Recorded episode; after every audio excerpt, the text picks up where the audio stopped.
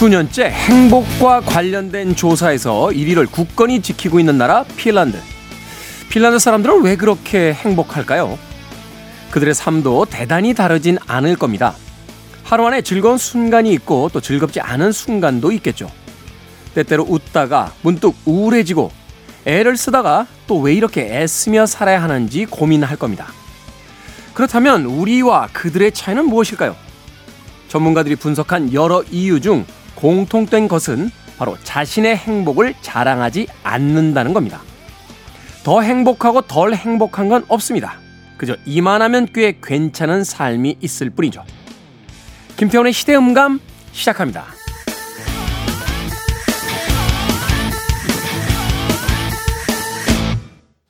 그래도 주말은 온다. 시대를 읽는 음악 감상의 시대음감 김태훈입니다. 행복이라는 것은 과연 실체가 있는 것인지 오랜 시절부터 많은 철학자와 문학가들 또 평범한 우리 같은 사람들도 그 질문에 대한 답을 찾기 위해 노력해 왔습니다. 하지만 행복에 대해서 딱 어떤 정의를 내릴 수 있는 시대는 존재하지 않았죠. 최근에도 누군가의 행복 지수를 어, 측정할 때 그 기준이 되는 것이 무엇인지는 모르겠습니다만 적어도 내가 지금의 삶에 만족한다. 하는 것이 행복의 첫 번째 발걸음인 것은 분명한 사실인 것 같습니다. 핀란드라는 나라는 수년째 행복 지수에서 1위를 차지하고 있는데요. 이들의 비결 중에 하나가 나와 남들의 삶을 비교하지 않는 것이라고 합니다. 그런 의미에서 볼 때 GDP 수준이 비슷한 다른 나라들에 비해 상당히 불행한 나라로 알려져 있는 곳이 바로 우리나라 대한민국입니다. 아마도 여러분들의 일상 속에서 느끼고 있겠습니다만 우리나라 사람들만큼 주변의 사람들과 나를 비교하기 좋아하는 사람들이 없죠. 일종의 오지랖이라고도 볼 수 있는데요. 옆집의 아이가 어떤 대학에 갔는지, 건너집의 남편은 돈을 얼마나 벌고 있는지, 신경을 곤두 세우고 그것을 알기 위해서 또 안 뒤에는 나와 비교하면서 자신의 삶의 행복의 지수를 판단하는 그런 경우들이 많습니다. 하지만 생각해보면요. 누군가의 비교를 하기 시작하는 순간부터 과연 행복해질 수 있을까요? 어느 시기, 어느 장소에서나 나보다 돈을 더 많이 버는 사람들은 있을 거고요. 나보다 더 나은 조건에서 살고 있는 사람들은 있기 마련일 테니까요. 결국은 누군가로 향했던 시선을 나로 향하게 만들고 내 삶에 집중하는 것이야말로 행복을 찾는 가장 소박하면서도 가장 확실한 방법이 아닐까 하는 생각 해 봤습니다. 자, 김태훈의 시대 음감, 시대 이슈들 새로운 시선과 음악으로 풀어봅니다. 토요일과 일요일, 일라디오에서 낮 2시 5분, 밤 10시 5분 하루에 두 번 방송이 되고요. 한민족 방송에서는 낮 1시 10분 방송이 됩니다. 팟캐스트로는 언제 어디서든 함께 하실 수 있습니다. 자, 바비 맥퍼린의 음악 듣습니다. Don't worry, be happy.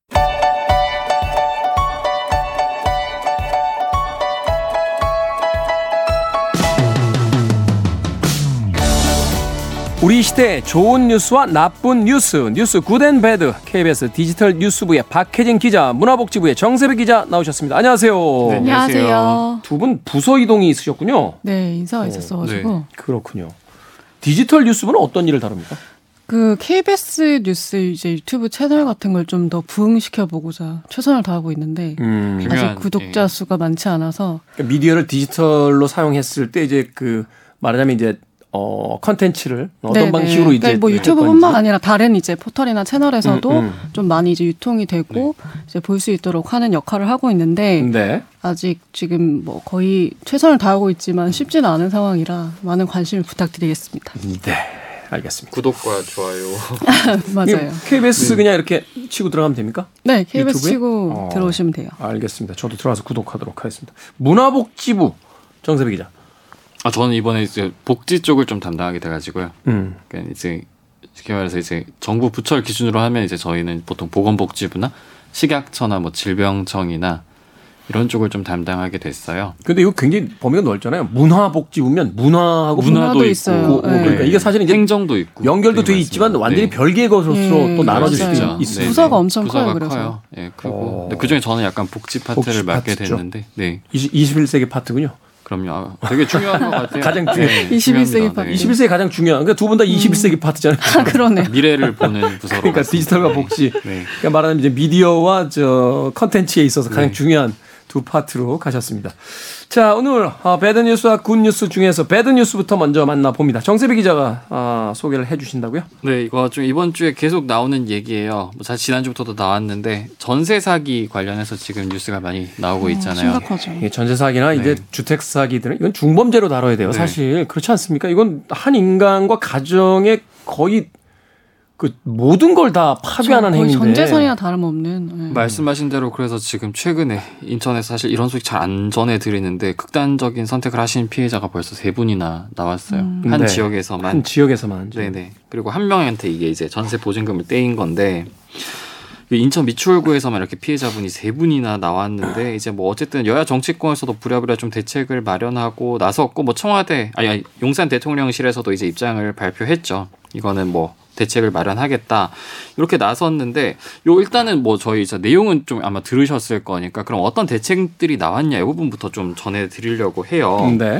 뭐 일단 여당부터 뭐 이제 TF를 좀 만들어 가지고 이제 좀 이거 피해자 목소리도 듣고 제일 많이 나왔던 게 이제 이런 주택들이 경매에 넘어가게 됐을 때 경매 중단이라든지 아니면 뭐 이제 지금 사시고 있는 분들한테 뭐 우선 매수권을 드린다든지 이런 구제 방안 실효적이고 뭐 실현 가능한 방안을 찾겠다. 이거를 또 어쨌든 당정이다 보니까 이제 뭐 국토부 측이랑도 협의를 한다고 했고 야당에서도 말이 나왔죠, 당연히. 근데 야당에서 이제 현 정부 대처가 좀 피해자들 오히려 벼랑으로 몰고 있고 피해자를 좀 직접 지원해야 된다. 간접 지원이 아니라 네. 직접 지원해야 된다. 그렇게 나왔던 게 이제 피해자한테 먼저 선 지원을 하고 가해자한테 구상권을 청구하는 방안도 좀 논의를 하겠다 야당 입장에서는. 음. 그다음에 또 정의당에서도 이제 입장을 냈어요. 지금 뭐 너무 이제 정부 대책이 미흡하고 국회도 사실 관련 입법 너무 손 놓고 있었다. 그러다 보니까 이제 좀 당장의 정책을 내놔야 하는데 만약에 우선 처리 법안을 내놓으면 당장 이제 본회의가 다음 주에 또 열리거든요. 다음 주에 처리된 법안들이 상당히 많은데 거기서 처리 가능하고 협조하겠다 이런 입장을 내놨고. 근데 좀 한 가지 아쉬운 거는 지금까지 뭐 했느냐 사실 이런 말 나올 수 있잖아요. 음, 그러니까 그렇죠. 사실은 네. 어제 오늘의 일이 아니에요. 네. 결국 또 네. 터지고 나서 부랴부랴라는 말을 또 쓸 수밖에 없는데 잘 이해가 안 가는 게 우리나라 디지털 강국이잖아요. 네. 어, 저도 뭐 전 세 계약 많이 해봤습니다만 이게 우리가 일일이 뭘 띄고 음. 확인하고가 아니라 이제 계약서가 이제 완성이 되면 네. 일사 그그 그, 그러니까 만약 일목요연하게 이제 볼 수 있는 뭐가 있어야 되는 거 아닙니까? 근저당이 얼마 설정이 돼 있고 뭐 그 주인이 뭐 며칠 가지고 있고 뭐 이런 정도는 우리가 좀 정보를 알아야 이게 사실은 수천만 원에서 수십억이 왔다 갔다 하는 그렇죠. 계약인데 네. 너무 이제 사실 여기서 뭐 공인 중개사라든지 뭐 감정 평가사 이런 분들까지 같이 끼고 사실 이런 전세 사기가 벌어진 거다 보니까 사실 네. 피해자분 입장에서는 좀 대응하기 어려웠던 부분도 있었을 텐데 사기가 아니다라고 해도요 네. 공인 중개사 분들께서 보험하는 게 1억짜리인가밖에 안 돼요. 그러니까 맞습니다. 그러니까 사실은 네네. 주택으로 가서 금액이 올라가게 되면 네. 실질적인 어떤 그 보상도 안 되거든요. 충분한 보상을 받기 좀 어려울 수 있죠. 음. 네. 그러니까 이게 예를 들어서 전세 사기 방지 법안이 그러면 몇 건이 좀 발의가 됐냐? 지난해 9월 정기국회 때부터 27건이나 발의가 됐대요. 뭐 예방할 수 있는 대책들을 담은 게 그 말씀하신 뭐 주택 도시 보증 공사에서 뭐 보증하는데 이거 보증 총액 한도 늘리는 것도 들어갔고 사기하면 그 사기 범죄를 저지른 사람에 대해서 처벌을 강화하자 이런 내용 사실 저희가 필요한 내용들이 다 담겨 네, 있었던 그러네요. 거죠. 네. 필요한 내용들이 통과 안 됐습니까? 17건이 상임위에 계류돼 있어요. 27건 중에. 아, 아직. 네. 네. 근데 이제 이게 지난해 9월부터 27건을 왜 집계했냐? 10월부터 이게 빌라왕 사건이 불거졌거든요. 터지기 시작했죠. 네. 그럼 이제 빌라왕 터지기 전에도 이미 27건이 이후에도 27건이 발의가 됐는데 그럼 그 전엔 더 많겠네요. 그럴 수 있죠. 음. 네. 근데 이제 지금까지 처리된 것 중에 뭐 처리된 것도 있어요. 어떤 거면 이제 나쁜 임대인이나 뭐 나쁜 임대 사업자 명단 공개한다. 또 뭐 임대업자가 세금을 체납하는 경우에는 이제 더 이상 이제 임대주택 등록을 안 거부할 수 있다 이런 법안 등인데 이것도 사실 좀 그렇게 오래 안 됐어요 처리된 지가 최근에 음, 처리됐어요. 네. 임대주택으로서 이제 그 사로 임대주택 사업자로서 활동을 못하게 한다라고 하더라도 네. 사기를 치겠다라고 하면 이건 나중에 그 되는 거지 앞에서 계약할 때는 알아볼 수 있는 방법이 없죠. 방법이 없죠. 네. 네. 사실 그래가지고 일단 당정이 대책을 내놓긴 했어요. 일단 우선은 뭐 이제 아무래도 이런 주택 같은 경우에 이제 금융권에서 이제 대출을 나간 주택이다 보니까 경매나 뭐 공매 이런 걸 할 때 좀 유예 조치를 충분히 이뤄질 수 있게 하겠다. 또 만약에 금융기관이 채권을 제3자에게 이미 매각한 상태라면 경매를 또 유예하겠다. 그다음에 예를 들어서 피해 주택이 경매에 넘어갔다면 임차인이 지금 살고 있는 세입자분이 뭐 일정 기준을 만족하기만 한다면 우선적으로 매수할 수 있도록 하겠다. 근데 사실 좀 적극적인 거라기보다는 좀 보완적인 대책이죠. 음. 이거는 사실 직접적인 피해 구제가 아직 좀 안 되는 게 있고 또 예를 들어서 뭐 임차인이 그렇다면 거주하고 있는 주택을 경매에서 낙찰을 받을 때 돈이 없을 거 아니에요, 당연히. 지금 보증금이 음. 다 묶여 있는 상태니까 그런 경우에 이제 구입 자금을 저리로 대출을 해주겠다는 건데 사실 지금도 이제 어쨌든 이자 부담이 상당한 상황에서 이제 원금을 못 찾게 생기신 분들이 많은데 결국은 또 빚져라 그 얘기잖아요. 어쨌든 네 저리이긴 하지만 대출을 할 수밖에 없다. 뭐 이거 기간은 충분히 두겠다 이렇게 얘기하지만 어쨌든 직접적으로 좀 와닿을지는 사실 조금 모르겠어요. 음. 아, 한 가지 좀 시원한 거 이제 조직적 전세 사기 같은 경우 앞으로 범죄단체 조직제 적용하겠다. 이거 경찰에서 이렇게 수사하겠다고도 네, 조직 범죄로 수사하겠다는 거. 네, 그다음 범죄 수익은 또 전액 몰수 하겠다. 이 부분은 좀 시원하긴 한데 음. 좀 직접적인 지원 대책이 좀 추가돼야 되는 거 아니냐라는 생각은 좀 들어요. 그러니까 피의자에 대한 어떤 그 강력한 처벌도 중요합니다만 네. 이게 그 구조적으로 벌어지지 않도록 그럼요. 그 네. 서류라든지 시스템을 정돈하는 문제를 지금 만들어야지 네. 이게 잡아다가 그 중범죄로 다스리겠다 이것만으로 과연 해결이 될 문제인지 다시 한번 좀 생각해 보겠습니다. 말씀하신 대로 어디서는 좀 시스템적으로 걸러지면 좋은데 그러니까. 그게 안 되다 보니까 네. 경매하는 거 중단시키겠다라고 하지만 경매권을 또 가진 사람들 음. 입장에서 또 사유재산에 대한 또 침해가 되니까 그 말이 실제로 나와요. 예. 언제까지 잡아둘 수가 없는 네. 거잖아요. 그럼 채권자는 뭐 아무 권리가 없는 거냐라는 말이 분명히 지금 나오거든요. 또. 그러니까. 네. 알겠습니다. 지난 한 주 동안 가슴 가장 가슴이 답답했던 뉴스 중에 하나였습니다. 자 이번 주 good news 박혜진 기자. 네, 이제 분위기를 좀 바꿔서 전해드려야 될 것 같은데 네. 그 천명관 작가가 이번에 이제 영국 최고 권위 문학상인 부커상 인터내셔널 부문 최종 후보에 올랐다는 소식인데요. 네. 이 부커상 심사위원회가 현지 시간으로 18일에 이제 이렇게 얘기를 했어요. 천명관의 소설 고래를 이번에 이제 최종 후보 여섯 편 중 하나로 발표한다. 아, 발표를 했어요. 이렇게. 거기에다가 이제 고래를 영어로 옮긴 김지영 번역가도 함께 명단에 올랐습니다. 이 심사위원회가 고래를 호명하면서 이런 소설은 없었다. 그리고 읽어보길 추천한다. 이렇게 극찬을 하기도 했는데요. 이 부커상이 노벨 문학상 그리고 프랑스 공크르상과 함께 세계 3대 문학상으로 꼽히고 그렇죠. 있거든요. 네. 이게 2019년까지는 사실 맨부커상으로 불려가지고 이제 그렇게 기억하시는 분들도 많을 텐데 우리나라의 한강 작가 수상했죠. 음. 야, 예, 그렇죠. 그러니까 이, 사실 이 부커상 최종 후보에 오른 작품이 이번이 네 번째라고 해요. 음. 말씀하셨던 것처럼 한강 작가의 소설 채식주의자 가 이제 맨부커 International 상을 받았고 2018년에 다른 소설 흰이나 뭐 지난해에는 정보라 작가의 저주토끼 이렇게 최종 후보까지 오르기도 했습니다. 음. 어 이게 2005년에 이 International 부문이 이제 신설이 됐는데 이 비영어권 작가들의 영어 번역 작품을 대상으로 하고 있거든요. 그래서 이 작품에 공동 기여한 작가 그리고 번역가에게 상금 5만 파운드, 그러니까 우리 돈으로 하면 한 8천만 원이 좀 넘거든요. 네. 그 이제 균등하게 지급을 하고 있고 1차 후보로 원래 롱리스트라고 해서 13편을 발표를 하는데 그 다음에 이제 최종 후보로 6편을 선정을 하게 됩니다. 그렇군요. 네, 올해 수상작은 5월 23일 런던 스카이 가든에서 열리는 시상식에서 발표를 하게 될 예정입니다. 몇 년 전에 낚시 엑스포에 갔다가 천병관 작가 만났어요. 아, 진짜요? 낚시를 좋아하시나 봐요. 네. 어, 낚시 좋아하세요? 라고 했더니 남들 안 괴롭히고 혼자서 할 수 있는 게 뭐가 있을까 생각했더니 낚시인 것 같다고. 아. 낚시하러. 네, 참. 저도 이 고래 읽어봤습니다만, 아, 이 고래 읽어본 예전에 그, 한 문학평론가가 했던 그 평이, 사석에서의 평이니까, 뭐, 이렇게 다듬어진 평은 아닙니다만, 네. 어떠셨어요? 라고 여쭤봤더니, 어마어마한 이야기더군. 라고. 물론 여기서 제가 좀 순화된 표현을 쓰긴 했습니다만, 음. 아, 한 번도 들어본 적 없는 어마어마한 이야기꾼이더군. 하는 이야기를 예, 들었던 기억이 납니다. 어찌됐건 5월에 있을 음, 부커상 수상 꼭 하셨으면 좋겠다라는 음. 이야기 드려봅니다. 자, 지금까지 뉴스 굿앤배드의 예, 정세배 기자, 박혜진 기자와 함께 이야기 나눠봤습니다. 고맙습니다. 감사합니다. 고맙습니다.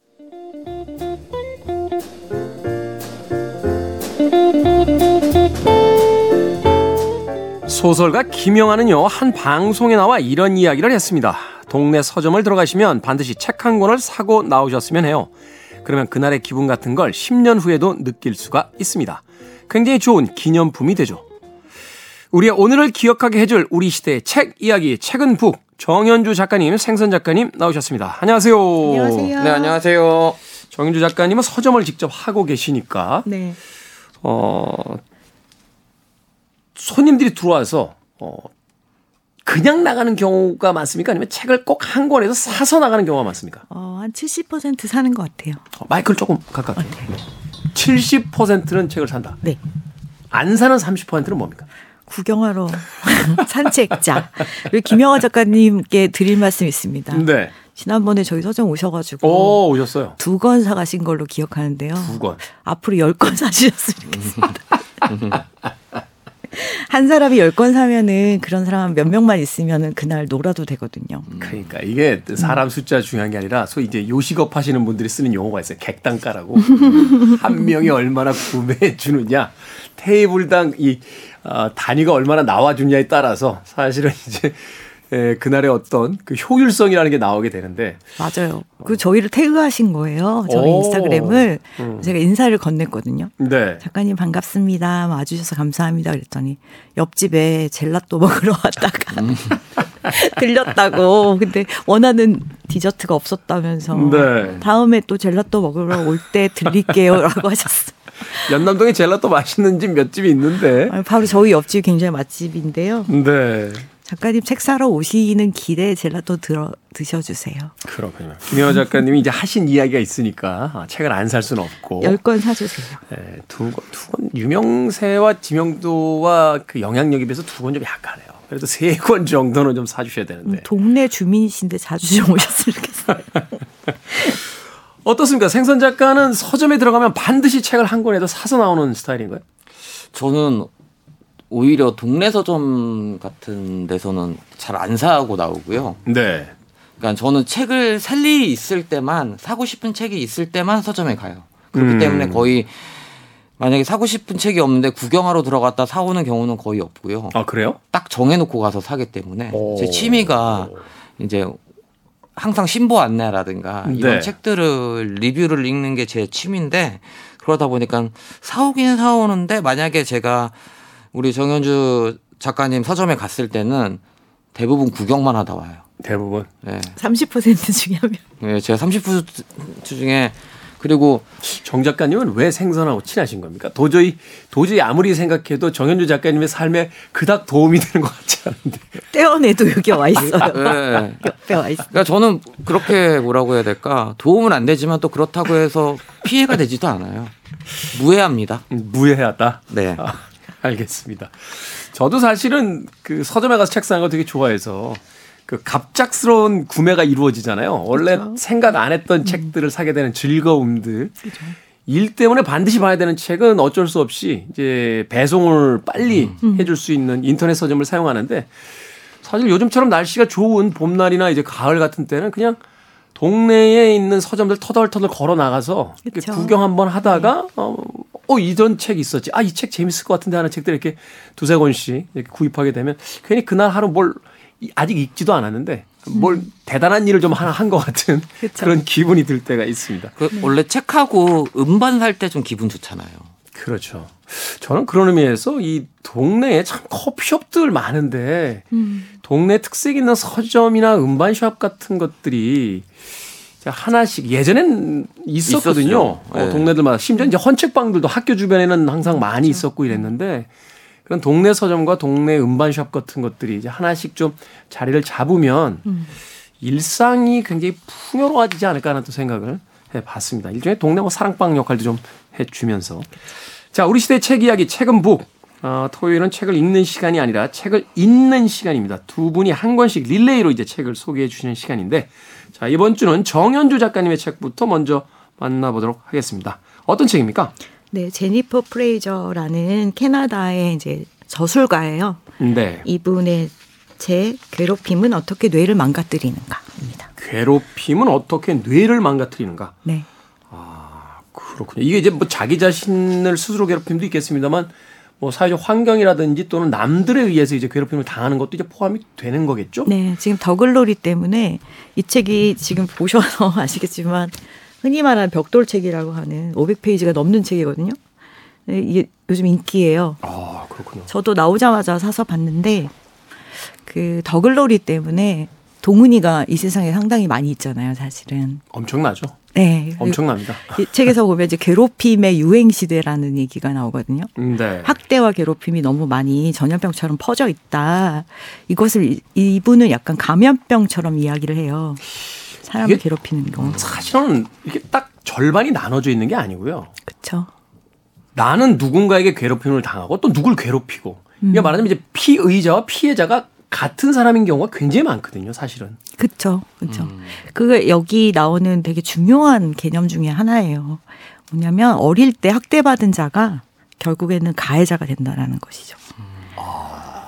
그리고 이제 신경과학자 중에 굉장히 유명하신 캐나다 신경과학자 중에 마이클 메르체니치라는 분이 있는데 네. 그분의 영향 아래 이 책을 쓰게 된 거예요. 근데 이 저자인 제니퍼는 아들이 있어요. 아들이 네. 있다. 아들이 어느 날 갑자기 입에 입안에 입병이 생긴 거예요. 입병이? 네, 근데 입병이 낫지를 않아요. 물을 음. 못 마실 정도로 입병이 심해진 거예요. 그래서 병원에 데리고 갔더니 이제 코르티솔이라고 우리가 알고 있죠. 스트레스, 스트레스 호르몬. 이 네. 너무 과다하게 분비돼서 그렇다. 면역력 얘기. 떨어지고 병이 안 나요. 그러면. 네, 네, 네. 그래서 정말 물을 못 넘길 정도로 목이 다 붓고 이렇게 된 거예요, 얘가. 그래서 너 왜 이러냐라고 얘기를 했더니 그제서야 아이가 이제 고백을 하기를 이 친구가 이제 농구팀의 소속인데 농구팀 코치가 괴롭히는 거예요. 음. 근데 이제 폭언, 모욕을 주는 거죠. 코치가 아이들이 힘들면은 편하게 해주는 역할이죠. 왜 아이들을 괴롭힙니까? 음. 이 책에도 나오는데 이제 많이 운동 선수들 같은 경우는 기량을 더 닿게 한다는 이유로 많이 학대를 한다는 거예요. 과거의 운동부들은 뭐 구타도 거의 뭐 일상적이었어요. 그렇죠. 근데 이게 정말 제가 이 책에서 놀란 게 또래 집단 앞에서 청소년기의 아이들을 모욕을 주는 거 있잖아요. 말로 네. 모욕을 몸을 때리지 않더라도 모욕을 주는 것 자체로 아이의 뇌에는 어느 정도의 손상이 가냐면 어른에게 성폭력을 당했을 때 뇌에 음. 가는 손상만큼이 손상이 간대요. 그 자존감을 무너뜨리고 그렇죠. 모욕감을 주고 모멸감을 주고. 음. 뇌과학적으로 이제 접근을 많이 해서 뇌에 어떤 상처가 나는가 괴롭힘과 학대가를 이제 연구한 책이에요. 아동기에 이제 뇌에 상처를 주게 되면 우리가 학대를 하는 사람과 학대를 받는 사람이 동시에 뇌에 상처가 난다고 해요. 학대를 받는 사람뿐만이 아니라 주는 사람도. 네. 그래서 뇌 우리가 흔히 말하는 전두엽 있죠. 전두엽과 네. 전전두엽에 상처가 난대요. 너, 저는 더 놀라웠던 게 이 책에서 가장 중요하게 보이는 부분은 뭐냐면 가해자를 치료해야 된다라는 거예요. 개념이. 사실은 피해자는 말 그대로 피해자인 거고 가해자야말로 음. 일종의 정신적 질병이 있는 사람인 것이다. 그죠. 여기서 중요한 개념 중에 하나가 뇌의 가소성이라는 건데 뇌는 이제 훈련하는 거에 따라서 모양이 바뀔 수 있다라는 거예요. 네. 뇌가 회복이 되게 빨리 되고 회복이 정말 잘 되는 기간 중에 하나거든요. 음. 근데 이제 가해를 당한 아이들, 가해자 아이들, 아 가해자는 가해에 중독되는 거예요. 음. 자꾸. 그래서 뇌가 한번 상처가 났는데도 계속 그걸 하다 보니까 뇌가 아, 완전히 문제가 있는 뇌로 바뀌어 버린대요. 근데 피해자 아이들은 그 피해 상태가 끝나면 그럼 그때부터 회복이 아주 매우 빠르게 된대요. 네. 그래서 약간 이제 병원을 다니거나 아니면 뇌 훈련을 받으면은 금방 건강한 뇌로 오히려 피해자는 회복이 가능하지만 가해자 같은 경우 뇌가 손상됐기 때문에 자기가 뭘 잘못하는지도 모르고 점점 점점 더 많은 가해를 하게 되고 그때 생기는 상처들로 인해서 뇌가 점점 마비되는 상태가 되는 거예요. 그러니까 폭력성이라는 것도 한 번 이렇게 드러나기 시작하면 계속해서 이제 재발되잖아요. 네, 재현되고 네. 계속해서 폭력적인 어떤 성향으로 변해가고. 네네네. 그러다 보니까 이 아이들을 그대로 놔두면 가해하는 사람들을 그대로 놔두면 우리 사회 자체는 건강해질 수가 없다는 거죠. 네. 그래서 가해자들을 치료해야 된다라는 것이 이 책의 굉장히 중요한 개념 중에 하나고요. 일단은 아동기에 생기는 뇌의 상처에 대해서 많이 주목을 하는데 충격을 이제 내부로 돌리게 되잖아요. 그렇죠. 피해받는 아이들은 그러면 우울증이나 불안이나 자살, 그다음에 외상후 증후군이 나타나고 밖으로 돌리면 이제 밖 어렸을 때 받은 상처를 밖으로 돌리는 아이들이 이제 가해자가 되는 거죠. 후 음, 음. 성장해서 그래서 공격성, 충동성, 약물 남용, 과잉 행동 이런 것들로 나타난다고 해요. 근데 지금 현대 사회는 이제 괴롭힘과 학대에 감염되지 않은 사람이 과연 있겠냐. 근데 생각보다 우리는 큰 공격들만 생각하잖아요. 동은이가 당한 그런 것들, 연진이 같은 아이들한테 당한 것들만 생각하지만 사실 아이들이 노출되거나 또 우리 성인기에도 마찬가지로 우리가 노출되는 공격은 그런 것만은 아니라는 거예요. 그러니까 체벌도 물론 있지만 제가 그 이 책에도 나오고 또 다른 글들에서도 많이 봤는데 우리 더글로리에 보면 동은이가 그러니까 고데기로 많이 상처를 입잖아요. 네. 그래서 몸에 명백한 상처가 있거든요. 근데 여기에서 다뤄지는 이런 정신적인 학대 같은 경우는 보이지 않기 때문에 이 사실을 증명해야 되기 때문에 더 어렵고 많은 고통 속에 이 아이들이 그냥 그대로 노출을 된단 말이에요. 최근에요. 그 직장에서의 괴롭힘 때문에 스스로 생을 마감한 많죠. 분도 있어요. 그러니까 말하자면 이게 아이들만의 문제가 아니라는 거죠. 아니죠. 앞서 이야기하신 것처럼 네. 이것이 사회적으로 적절한 치료를 받지 못했을 때 이제 사회까지 이제 나와서 그 음. 영향들을 음. 이제 끼치게 된다는 것. 네. 여기에 나오는 것 중에 우리가 어 아시는 분들도 계실 거예요. 세퍼드 개, 개에게 이제 실험을 한 경우인데 개를 철망 안에 가둬놓고 전기를 흐르게 하는 거예요. 철망에. 네. 그러면 이, 아, 이 강아지가 이제 나가려고 시도를 하다가 전기 계속 뒤잖아요. 네. 나중에는 그 전기를 끊어서 안전해졌고 문을 열어놨는데도 세퍼드는 나가지 않거든요. 네. 이게 지금 피해자가 계속 공격을 했을 때 가해자가 느끼는 감정이라는 거예요. 음. 빠져나갈 수 없을 거라는 그냥 무력감에 빠져가지고 자살까지 가게 되는 거예요. 음. 그러니까 그거를 어떻게 고쳐줄 수 있는가 우리 사회는에 대한 거예요.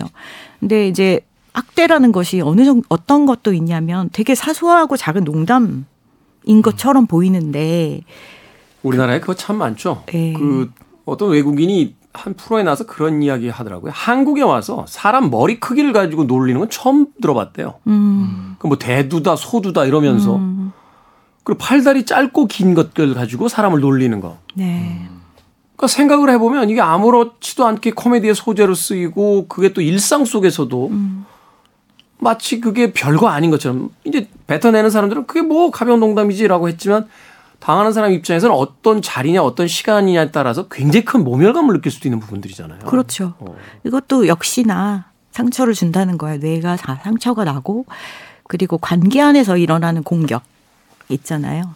그런 거는 정말 뇌에 심각한 상처를 준다고 해요. 가족이라든지 뭐 형제자매들끼리도. 음. 그런 관계를 가지고 이렇게 이용해 먹는 사람들이 있고 특히 권위 있는 사람들이 학대를 할 때 나타나는 증상에 대해서 여기 나왔는데 저는 굉장히 깜짝 놀랐어요.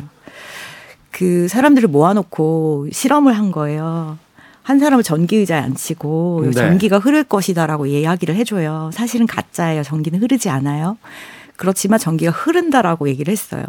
그리고 네가 이 버튼을 누를 때마다 저 사람은 전기 충격을 받을 거다. 눌러라라고 해요. 처음 점점 점점 전기 수위가 높아지잖아요. 이 정도 이상이 되면은 인체에 굉장히 큰 나쁜 영향을 미치는 수준을 넘어갔는데도 불구하고 사람들이 권위 있는 의사가 눌러요, 눌러야 됩니다. 당신은 눌러야 됩니다라고 하면 사람들이 버튼을 누른다는 거예요. 암묵적인 피해의 동반자가 된다는 거죠. 네, 그게 몇 퍼센트나 될 것 같아요. 글쎄요, 우리 누르는 권, 사람이 권위에 너무 익숙해져 있는 사회라서 90% 이상 나올 것 같은데. 예, 보통 65%까지 아, 65%? 누르고, 예, 35%는 누를까 말까 고민하다 누르는 사람도 있고 아닌 사람도 있는데, 아, 이 전기 를 흐르지 않겠습니다라고 하면은 그제서야 이제 그 35%는 그러니까 왜 이런 짓을 하냐고 항의를 하고요. 65%는 그냥 있는다는 거예요. 시켰으니까 했죠. 뭐 이런 식으로. 예. 그러니까 이게 지금 학대라는가 가해가 이렇게 감염병처럼 점점 번져나가면은 사람들이 생각이 없어지는 거예요. 무뎌지는 거예요. 그래서 이거를 자꾸 자꾸 얘기를 해야 된다. 그래서 이 책에서는 이제 뇌를 회복시키는 관점에서 이야기를 하거든요. 네. 사회적인 이런 안전망보다는 뇌는 이제 학대는 악순환되니까 악순환의 고리를 끊는 끊어야 되는데 어떻게 끊어야 되는가? 일단은 가해자들을 뇌를 회복시켜야 되는데 이 회복은 어떻게 가능한가인 거죠. 타격을 입은 뇌는 각성 상태가 유지된대요. 계속 긴장하고 있고. 네, 우리는 네. 이제 생존하기 위해서 위험 상태를 기억하려는 습관이 있는 거예요, 머리가. 네. 그래서 그러지 않으려고 노력을 해야 되는 거예요. 시선을 바꿔야 돼요. 그래서 자기가 피해를 봤던 그 시간들에서 멀어지는 연습을 계속 해야 음. 되는데 음. 그 연습은 사실 혼자 하는 것이 쉽지가 않잖아요. 그렇죠. 네, 그래서 사회적 관심이 굉장히 필요하다. 그리고 기억해야 되는 것 중에 하나는 저는 이 말이 되게 멋있었어요. 우리 뇌에는 860억 개의 뉴런이 있대요. 음. 은하계만큼 광활하다는 거예요. 네. 누구도 우리에게서 뇌를 빼앗아갈 수 없다.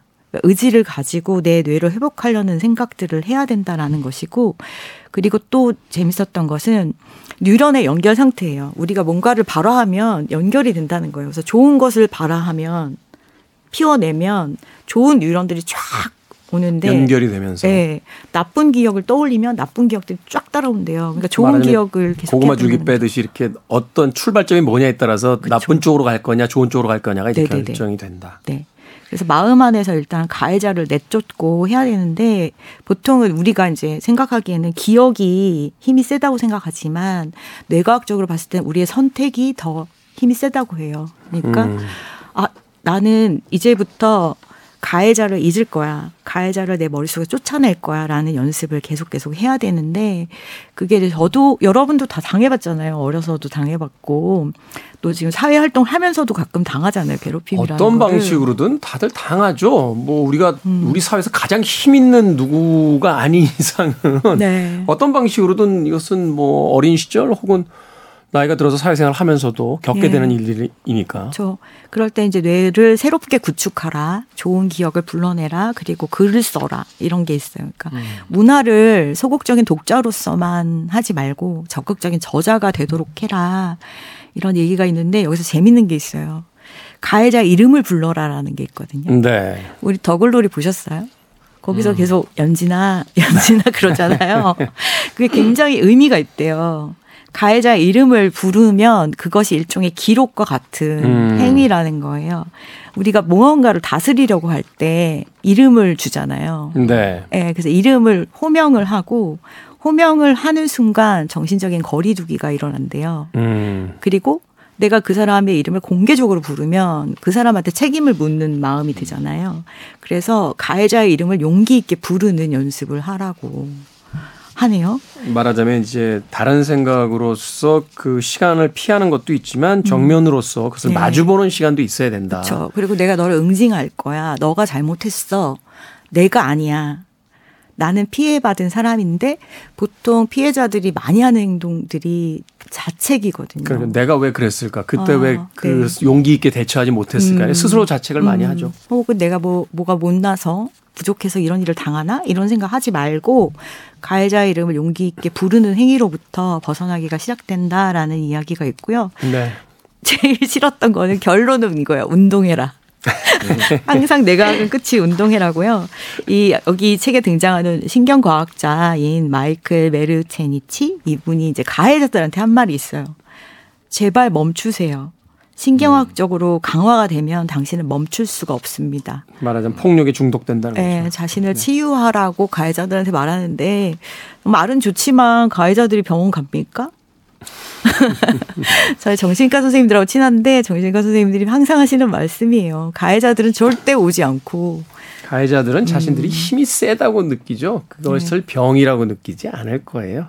그렇죠. 사실은 그런 것들을 음. 더 공론화 시켜주는 게 중요하죠. 내가 폭력에 중독돼 있고 내가 어 말하자면 잘못된 행위를 하고 있구나라는 것을 자꾸 이제 드러내줘야 네. 어, 스스로 또 이제 각성을 하게 될 텐데 흥미로운 연구가 하나 있었어요. 말하자면 형벌을 높인다라고 해서 범죄율이 떨어진다라는 건 별로 그 효과가 없다. 음. 아, 미비하다. 음. 근데 범죄율이 떨어지는 가장 그 첫 번째 그 기준은 검거율이 높아지면 음. 잡힌다는 생각이 들면 형량이 적어도 범죄를 저지르려고 안 한다는 거거든요. 음. 결국은 학교에서의 어떤 폭력이라든지 또는 사회 속에서 이런 폭력이 응징당한다. 아, 뭐 드라마가 또 그런 어떤 영향을 좀 음. 주고 있죠. 또 음.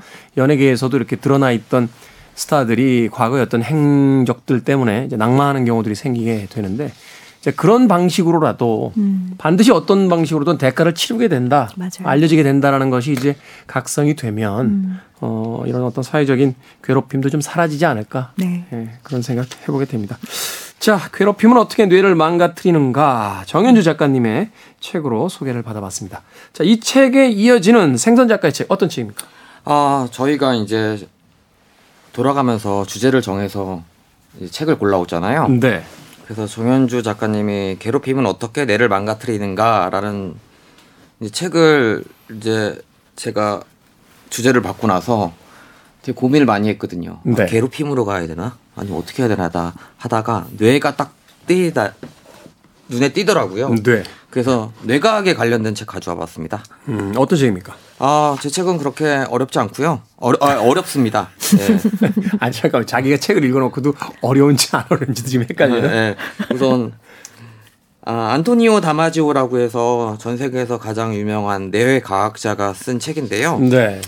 이게 가장 전 세계에서 뇌과학 이야기를 할 때 많이 인용되는 그런 학자래요. 그래서 제가 찾아봤는데 우리나라에도 세 권의 책이 번역되어 있더라고요. 어, 제가 가져온 책은 느낌의 진화예요. 느낌의 진화. 네. 근데 원제는 Strange Order of the Things라는 거거든요. 근데 우리나라가 이제 느낌의 음. 진화로 이제 바꿨더라고요. 음. 이 책은 말 그대로 인간에 대해서 느낌이 차지하는 부분에 대한 이야기를 다루고 있어요. 근데 내가 보면서 이제 느낌, 감정, 감성, 지각 막 이런 것들 있잖아요. 네. 그런 것들을 제가 이제 글을 쓰면서도 그렇고 사람들과 이야기하면서 별로 이렇게 차이를 두지 않고 사용했던 것 같아요.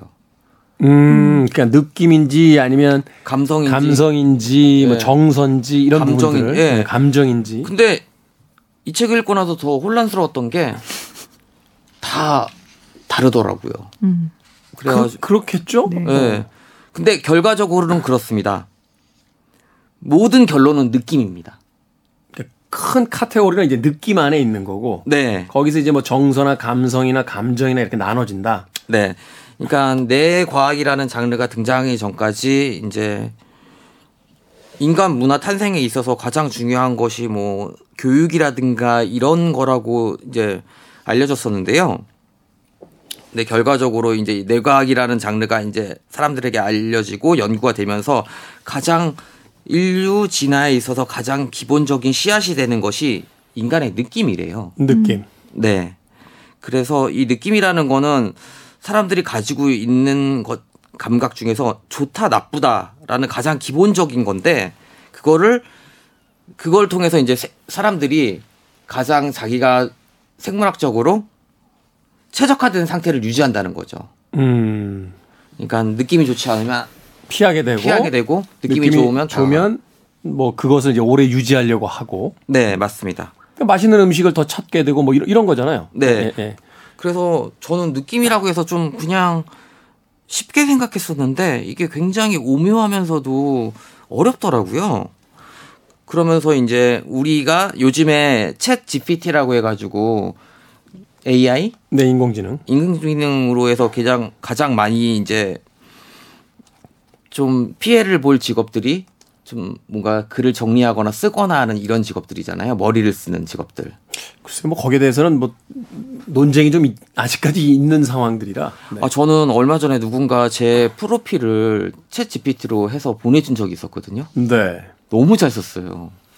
아, 프로필이야 그냥 팩트니까 그냥 네. 인터넷에서 검색하면 다 나오는 거잖아요. 그래서 좀 저는 자존감이 많이 떨어져 있는 상태인데 근데 아 제가 이제 책을 쓰는 입장에서 네. 아 과연 이렇게 되면 과연 나중에 책을 쓸 수 있을까라고 생각을 했었는데 이제 이 안토니오 다마지오가 이, 이 부분에 대해서 인공지능에 대해서도 얘기했는데 느끼는 몸이 없으면 느낌이 없기 때문에 인공지능은 인지와 효율만 따진대요. 그리고 학습을 통해서 그다음에 인간 그렇기 때문에 인간처럼 다양한 뭐 느낌이라든가 그런 것들을 하지 않아서 그 조그만 차이가 큰 차이를 난다고 하더라고요. 조그만 차이라기보다는 이제 감각 기관이 없기 때문에 감각의 실체가 없고 그래서 네. 인터넷상에 있는 어떤 텍스트라든지 뭐 이미지라든지 음. 이런 것을 이제 학습함으로써 이제 흉내 내는데 음. 자기만의 어떤 주관적 영역에서의 어떤 것들을 이제 만들어낼 수는 없다. 이렇게 이제 정리가 되는 거죠. 네. 그래서 리차드 도킨스 같은 경우에는 모든 게 다 유전자의 탓을 했잖아요. 음, 네. 읽다 보니까 안토니오 다마지오 같은 경우에는 모든 것이 다 느낌으로 음. 정의를 내리고 있더라고요. 학자들의 어떤 고전적인 수법이잖아요. 총균세로 다 세상을 해석하거나. 네. 네? 어떤 자기만의 잣대를 하나 가지고 이제 세상을 해석하는 방식에 대해서.